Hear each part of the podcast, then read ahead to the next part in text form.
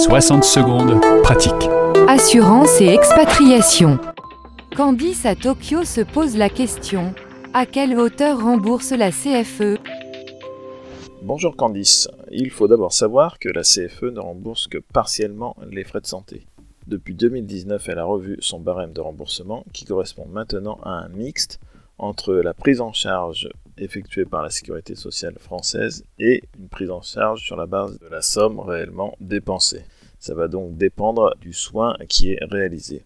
Je m'explique avec un peu plus de, détails. Pour certains actes, ça va être la base de la sécurité sociale qui va être la référence. C'est notamment le cas pour les consultations chez le généraliste ou le spécialiste qui vont être prises en charge à 17,50 euros ou pour la maternité par exemple qui va être elle prise en charge aux alentours de 2800 euros. Pour d'autres actes, le remboursement est lui basé sur un pourcentage de la dépense réellement engagée. Et ce pourcentage varie en fonction du pays dans lequel vous habitez. Par exemple, pour une hospitalisation, la prise en charge démarre à 19% euh, dans les pays les plus chers, tels que le Royaume-Uni où vous vous trouvez, Candice, ou aux États-Unis.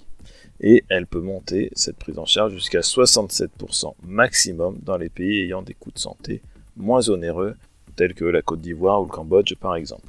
Il est donc dans tous les cas nécessaire d'ajouter à la CFE une assurance complémentaire qui vous évitera d'avoir un restant à charge trop important. Vous pouvez retrouver les zones tarifaires et les prises en charge de la CFE sur le site de la radio des Français dans le monde ou sur partirassure.com. 60 secondes pratiques avec Frédéric Allou de Partirassure.